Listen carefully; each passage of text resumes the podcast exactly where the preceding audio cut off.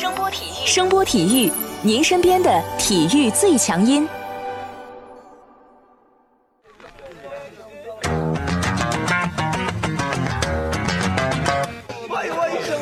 Yo yo, it's boogie time, so come on, let's swing it, alright? 看 NBA 风云，聊 NBA 故事，这里够有趣，这里够专业，没错，这里就是大话 NBA。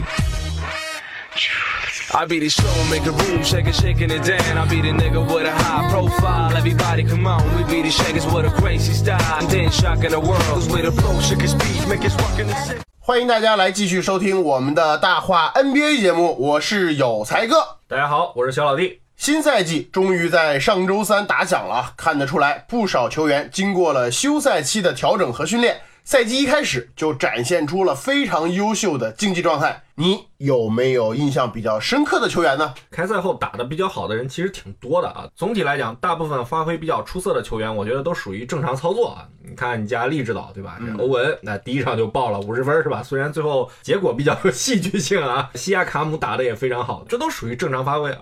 但如果说印象特别深刻啊，我觉得有两个人，谁啊？唐斯跟特雷杨。哟，新赛季新气象啊，直接准备拿着年轻人先奶一把练练手是吧？什么叫先奶一把呀？赛季刚开始嘛，就这么几天的功夫，我觉得也没法说到底谁好谁坏，有可能是球员就跟咱们早上刚睡醒一样，还犯着迷糊呢。但他们两个人啊，相比较去年自己的表现，在这一帮发挥比较出众的球员里面，我觉得啊，给我的印象很深。怎么说呢？唐斯啊，开赛第一场就打出了个三十六加十四加三的这个大号两双，带领着球队跟欧文的篮网死磕了一把，最后一分险胜，虽然说有点运气成分，对不对？嗯，这个欧文最后一攻自己运球没运好，好尴尬啊！那天我开玩笑，我说这搜了全场，最后玩砸了。但就唐斯的表现来说，他比上个赛季应该说好了很多，也，开始像一个领袖了。第二场打黄蜂，唐斯的表现依旧非常出色，砍下了这个三十七加十五的大号两双。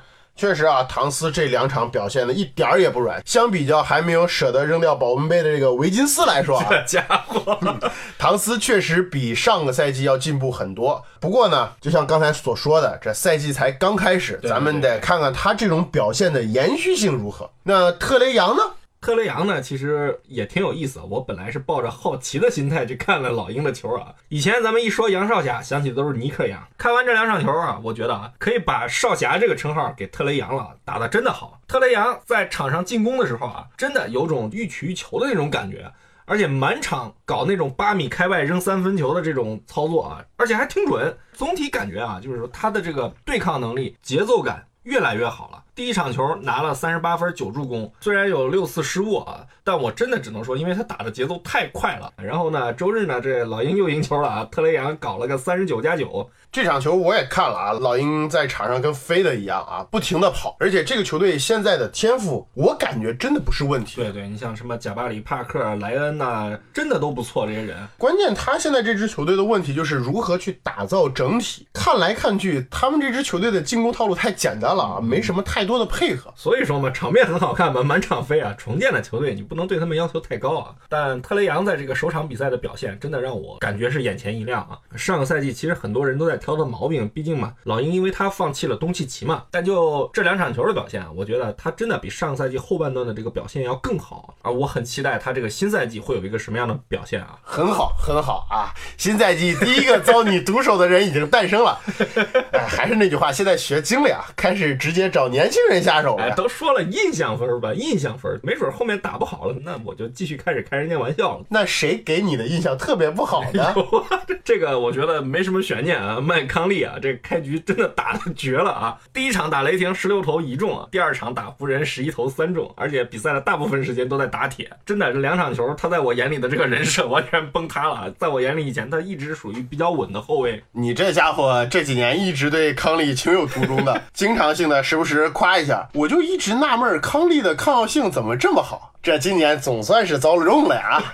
第二场爵士打湖人啊，双方其实进攻端发挥的都不是很好，爵士的防守其实做的也不错，问题就是不得分。康利这场球你稍微正常点，可能这个比赛的走势就不一样了你赛季刚开始嘛，你还没睡醒呢。啊！你替我着补了是吧？哎，对对对对对对，你看，不过新赛季开始的时候啊，大家大部分的注意力应该都是放在了洛杉矶德比那场球啊。结果果快船非常凶残的拿下了比赛。本来以为这是一场比较势均力敌的较量啊，没想到快船这么猛啊！第一场球发力就发的这么狠。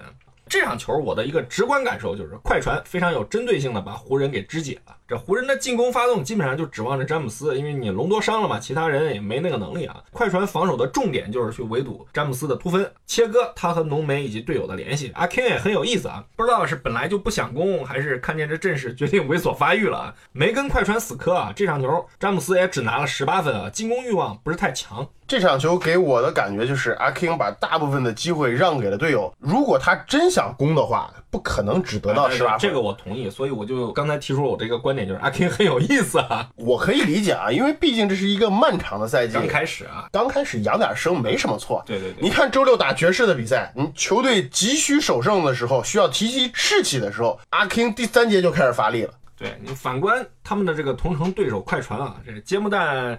拿下首胜，又跑到这个勇士的新球馆去耀武扬威啊！这比赛简直是一场屠杀啊，相信不少朋友也都看了。勇士基本上从场面上看没有太多的还手的机会啊。此一时彼一时嘛，你想想半年前勇士什么阵容，现在呢走的走，伤的伤，但是快船还是那帮子人，但是他们来了最需要的超巨，还来了两个。你勇士这边少了克雷，我也让你一个泡椒啊。但双方的实力差距，我觉得还是在角色球员和替补球员的成色上，这一点体现的，我觉得是真是淋漓尽致。哎呀，这场球说实在的，我没忍心看完啊，真的太残忍了。快船的四个主要替补在进入垃圾时间之前吧，已经拿了五十九分了。呃，勇士这边的替补正常的比赛时间里面，就是差距是很明显的。要不是因为提前进入垃圾时间啊。这个勇士的替补，我估计在下半场分都刷不着。快船在这两场球里面展现的这个可怕之处，就是他们的主力和替补在得分能力上相差其实并不明显。某种程度上，他们的几个替补上场时比主力还可怕。快船的先发里面，祖巴茨和帕特森简直就是幌子。打了没多久，路威和哈雷尔就上来了，然后快船再换上哈克莱斯，这洛杉矶版的死亡五小就出现了，是吧？对对对对对，从实战的效果来看啊，也确实挺厉害的。首先一点，莱昂纳德从新赛季的三场球来说啊，依然延续着上赛季非常火爆的一个状态，而且从他在快船的定位来看，目前他承担了相当一部分。快船组织者的这个角色，看看祖巴茨在打勇士的比赛的时候被莱昂纳德给喂的都十六加十了啊！从前两场球来看啊，莱昂纳德在进攻端强大的火力和牵制力，进一步释放了快船这帮球员的进攻火力。之前的节目里面我们提到过。快船进攻组织的问题，这个根源呢就在于他们进攻的发起方式非常的简单，但非常实用。莱昂纳德和路威两个强点，自身有强大的个人能力啊，这两个人也非常善于的利用挡拆来发动进攻。队里又有哈雷尔这种善于与核心做配合的内线，快船在前两场球里面打的是非常高效的。快船另一个杀人的武器呢，就是他们防守的能力啊，小个阵容里面，贝弗利、莱昂纳德、沙梅特和哈克莱斯都是非常优秀的防守者。一旦抓住机会，他们的反击速度会非常的快。这跟以前的勇士是如出一辙的，可能不同点呢，就在于快船的三分球不如以前的勇士。目前快船的小阵容里面，哈雷尔是没有三分能力的。贝弗利呢，实际上在已经打的三场比赛里面啊，基本上处于一个被对手放的点。不是说他不能投，三场球下来，这个三分线外其实件数并不多。特别是头两场，头两场他一共八次三分线外出手，只命中了一个球。不过快船现在小阵容凶的地方在于。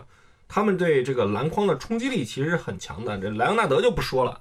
目前他展现出来的这个进攻技巧啊，已经让两个对手付出代价了。周日打太阳的时候，太阳实际上选择了对付詹姆斯的方法，虽然说他们也算是在某种程度上切割了莱昂纳德与队友的联系啊，但这场球输，其实我觉得一来呢，快船自己没有发挥好。二来呢，这个太阳的这个状态出的也比较奇怪，背靠背打这么猛。但抛开莱昂纳德、哈雷尔和路威的这个风格，在这个小阵容里是不同于其他球队普遍使用小阵容的球员的这个风格的。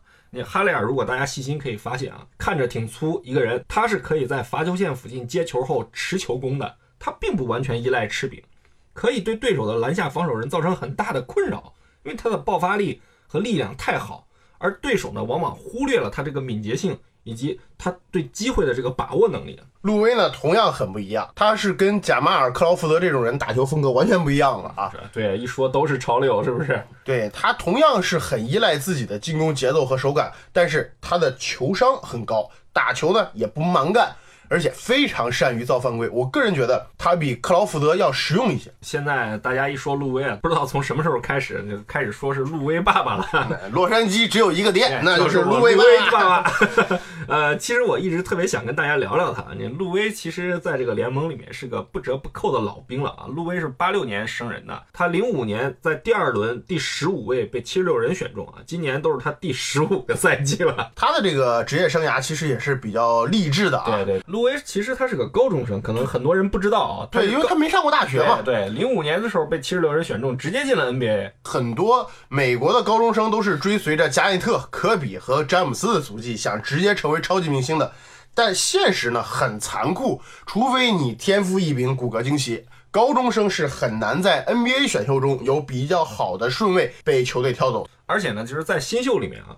那咱们经常听到什么某某某新秀在大学时期或者说高中时期进过什么耐克的精英训练营，或者得过什么麦当劳最佳高中生之类的这些奖项啊。其实仔细翻翻，很多好的新秀或者首轮新秀，他们都有这种履历。不是说这玩意儿不值钱啊，但说实在的，美国篮球圈是一个巨型的金字塔。呃，人才太多了。你不过呢，路威爸爸在高中时候得过一个奖，叫奈史密斯最佳高中生奖。这个是全美高中生篮球人才中的你能拿到的一个最高奖项。这个玩意儿就不是谁都能得到了啊。嗯，首先这个玩意儿不是什么赞助商搞的虚头巴脑，麦当劳啊，是不是？对你。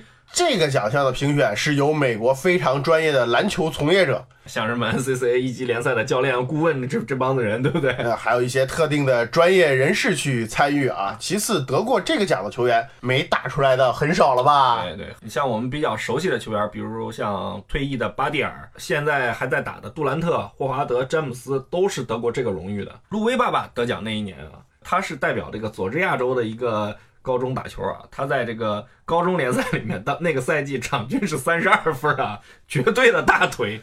哎，但毕竟他这个选秀顺位很低啊，在七六人打了八个赛季，也基本上都是替补的角色。但是他的这个得分能力，我觉得依然是非常出色啊。从第三个赛季开始，路威的场均得分已经上双了，并且一直延续到现在。而且越老越妖啊！来了快船之后，一直是二十加的水平。很多球迷其实都说这路威是绝对的准全明星级别的球员，都觉得他大器晚成，完全可以到一个球队当核心用。但是嘛，我个人对这个事儿持一个保留态度。呃，路威确实是一个很优秀的得分手，但打不上主力，我觉得吧，其实也是有一定原因的。不然这么猛一个人，在一个这么专业的联盟里面辗转了六支队，还打不上主力，这肯定是有一定原因的。路威本身他是一个攻强守弱的球员，而且身材偏矮，打首发在 NBA 里面肯定是非常吃亏的啊。估计你说到这里，肯定有不少人要反驳一下啊，谁谁谁也不高，怎么就能打首发呢？这个别急啊，这是其中一点啊。你路威早年的打法。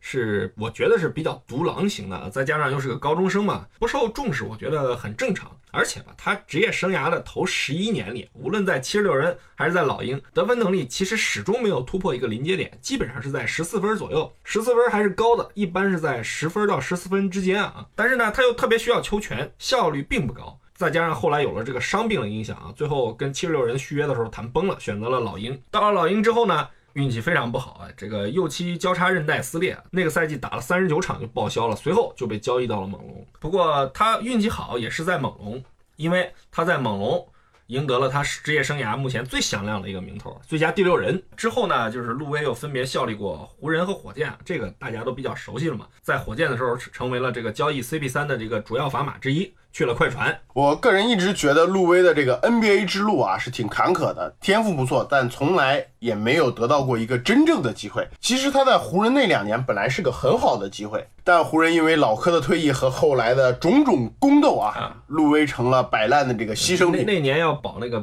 首轮签嘛，如果他们不摆烂的话，他们的首轮签要被交易到其他队嘛，所以当时湖人也是选择了这个牺牲了路威吧。但是呢，他比很多 NBA 球员来说幸运的地方是在哪儿呢？就是在他职业生涯的后期吧，去了一个非常适合自己的舞台。对对对，很多人觉得他的这个合同很廉价，都在盛赞这个杰里韦斯特的操作能力。首先啊，这杰里韦斯特这两年对快船的改造很成功啊。但我个人觉得吧，以路威的个人视角来看啊，没准儿杰里韦斯特也是幸运的，因为他遇见了一个很成熟的路威啊。嗯，我知道你想说什么了啊！过了而立之年，心态和想法都不一样了啊。对对对对对于很多人来说，见过了世界的复杂和纷扰，有时候一份稳定的工作，一份适中的收入，一个安静的工作环境，比什么都强。说的这么像咱俩，哎，别管是 NBA 球星还是普通人，说白了都是在混职场，只不过混得好的成了明星，或者是企业的高管。但身在高处，往往你的生活也就没那么简单了，啊有时候很累的。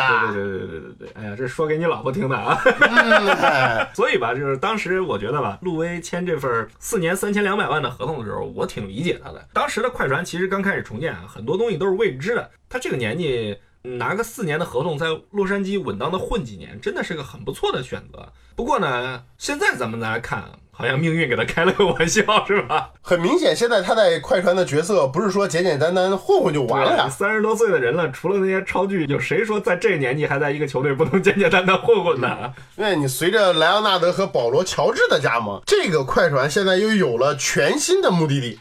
其实幸运的不光是路威啊，你包括这个哈雷尔、沙梅特、帕特森啊，那个迈克尔·格林啊，这些人啊，他们的命运随着这两个人的到来也都完全改变了。可能以前想的无非就是如何混个合同，无非是如何的出人头地，甚至有些年龄大点的同志都开始考虑如何安稳的结束自己的这个 NBA 的职业生涯。但现在他们都看到了一个只听说过没见过的事儿啊，他们有机会争冠了。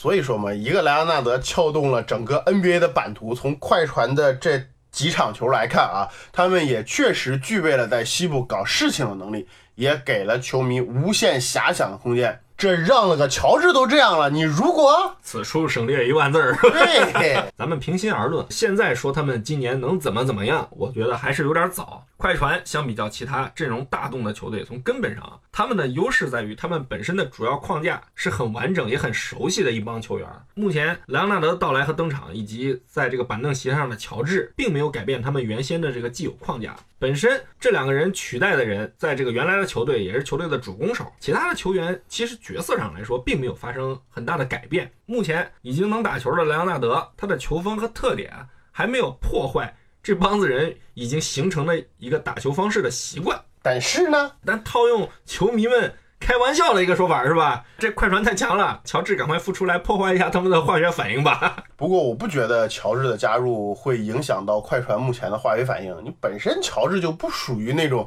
需要大量球权的人，而且他是一个很好的终结点，特别是在防守端呢，他又是一个大杀器。总体来说，应该不是一个球霸啊。而我觉得莱昂纳德点名要他加入，不可能只是因为关系好，或者是纯粹的欣赏，肯定是经过自己深思熟虑后的一个后果。但乔治，你要这样看啊，他首先他不是个程序，他也不是个工具，是个活生生的人。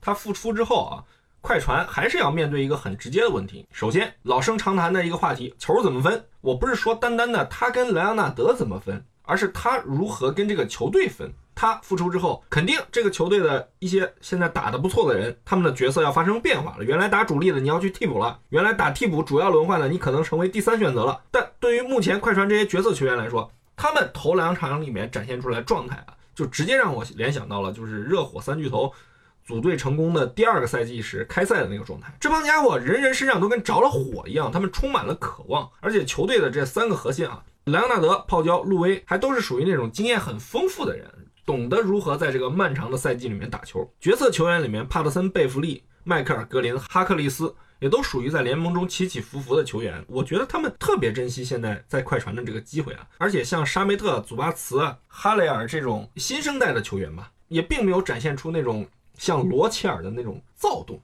他们并不是那种急于出头的小年轻啊，整个球队的这个氛围特别好。这算是优势吧，但赛季是漫长的，季后赛的道路上更是充满着荆棘。这支快船究竟能够走多远，现在还很难说清楚啊。我对于里弗斯究竟给这支快船定一个什么样的打法框架，其实特别感兴趣啊。目前来看，快船的防守除了缺少一个高大的护框者外啊，还没有发现特别明显的短板。就他们快节奏的进攻风格来说，我觉得目前的阵容还是挺完美的。你为什么这么说？他们现在的小阵容，你找不到太明显的漏洞。即使像路威这种刚才说到的攻强守弱的人，在乔治回来后，也可以在阵容深度的掩护下变得不那么明显。你要是盯着路威这个点儿，那我就把他换下去就好了嘛。这是个说法啊。对你要是身高有优势，我多摆几个两米零六的前锋就行了嘛。别说他们两米零六的人还真多啊。快船现在有三个前锋都是两米零六的身高，你再配上小怪兽哈雷尔，内线身高，我觉得不能算是问题吧。这点勇士在以前就已经证明过了嘛。这也是 NBA 这几年发展的一个趋势。可能唯一的问题就是在于，目前我们看到快船的进攻都是基于莱昂纳德或者路威这种绝对的进攻强点去发起的，球队还是没有一个真正的组织者。对，这就是之前我提出过的那个问题，你快船没有真正的组织后卫。当你的这个核心状态好。或者对手不够强的时候，这个问题不明显，但你不可能一直都这样。周日打太阳就是一个很好的例子，你的对手也不可能一直是弱者或者一直状态不好。当你碰到的对手拼命的撕扯你，逼迫你去降速、打阵地战，对你的核心球员进行围堵的时候，当对手也有精英级别的防守人去不断切割你的强点的时候，不让你的核心与队友联系时，你怎么办？周日打太阳，快船输了。呃，很明显，这个莱昂纳德打的不能说很差，但没有之前好。为什么？很重要一个原因就是太阳现在锋线上也有一些比较不错的球员，他们能跟你去搞这个车轮战。而且人家经过了前两场湖人和这个勇士的惨案，人家去研究你了。特别是在下半场第三节末段和第四节末段的时候，莱昂纳德在场上的待遇就是跟詹姆斯一样，我一个人不行，我两个人，我就赌你了。角色球员不可能场场都跟神经病一样投那么准。我是限制不住你哈雷尔或者路威的这种组合，但我不可能每场比赛我的进攻都打得稀烂。周日太阳能赢这个快船是有一定运气成分。这场比赛他们打得太好，打得好的人也多，但始终对于快船来说，我觉得这是目前他们的一个很大的问题。一个好的组织后卫能带给一个球队什么？在比赛焦灼的时候上头的时候，一个有经验或者说对比赛阅读能力非常强的后卫，他懂得。什么时候我该找谁？我怎么找他？如果对手防守策略发生了变化，我在叫战术的时候，我该怎么选择？这都是组织后卫需要干的活儿。保罗为什么这么大年纪了，我们还在说他对任何一个球队都有很高的价值？其实根源就在这儿。反正我觉得吧，这就是考验里弗斯的一个时候了啊！他现在时隔多年后又拿到了一手好牌。你别笑，你以前在空间之城时候打不出成绩，我们是怎么损的？被人损的已经体无完肤了。都说三巨头成就了他嘛，人家到了快船打不出成绩，又说在快船只会玩心灵鸡汤。对啊，所以我觉得这次的也是一个他证明自己的好机会。其实呢，老里弗斯还是有点东西的。对对对，上个赛季快船的成绩并不差，并不差，并不差。如果不是因为为了球队的长期规划，他们没准可以去拿到更好的成绩。啊，里弗斯也算是通过了老板和杰里韦斯特的一个小考吧。但是呢，现在面临大考了。你觉得快船新赛季什么样的一个成绩算是合格？现在咱们直接说快船能取得一个什么样的成绩，我觉得还不太是时候吧。不过你想干什么，我已经知道了。既然这样了，那咱们就说说。我个人觉得啊，我们新赛季快船在西部的成绩不会是那种最拔尖的啊，它可能是属于第一集团，不觉得他们能拿到西部第一。但如果说以季后赛的标准来看啊，因为各支球队都是在赛季的初期，你很难去预测。但我觉得，既然莱昂纳德签了一个二加一的合同，他的合同跟保罗乔治是一起到期结束的，我觉得这个快船肯定会尽最大努力在这个季后赛里面有所突破。莱昂纳德，莱昂纳德其实已经拿过冠军，而且拿过 FMVP 了。那么现在他追求的是一个更高的一个境界，就像詹姆斯要追赶乔丹和科比。那么莱昂纳德要追赶谁呢？不言而喻。对，所以对于莱昂纳德或者保罗乔治来说，他们要的肯定是冠军。所以我觉得快船他们在季后赛最低最低的要求也得是在分区决赛。如果他们打不进去分区决赛，我觉得首先这两个球星是接受不了的。另外，我觉得这个鲍尔默花这么多钱，他也是接受不了的呀。啊，那么广大的听众朋友们是怎么来看的？你们认为快船新赛季什么样的成绩？算是合格的呢，啊，大家都可以跟我们来留言互动，谈谈你们的一些看法和你们的一些意见。好，这一期的大话 NBA 节目就跟大家聊到这里，感谢大家的收听，我是有才哥，感谢大家的收听，我是小老弟。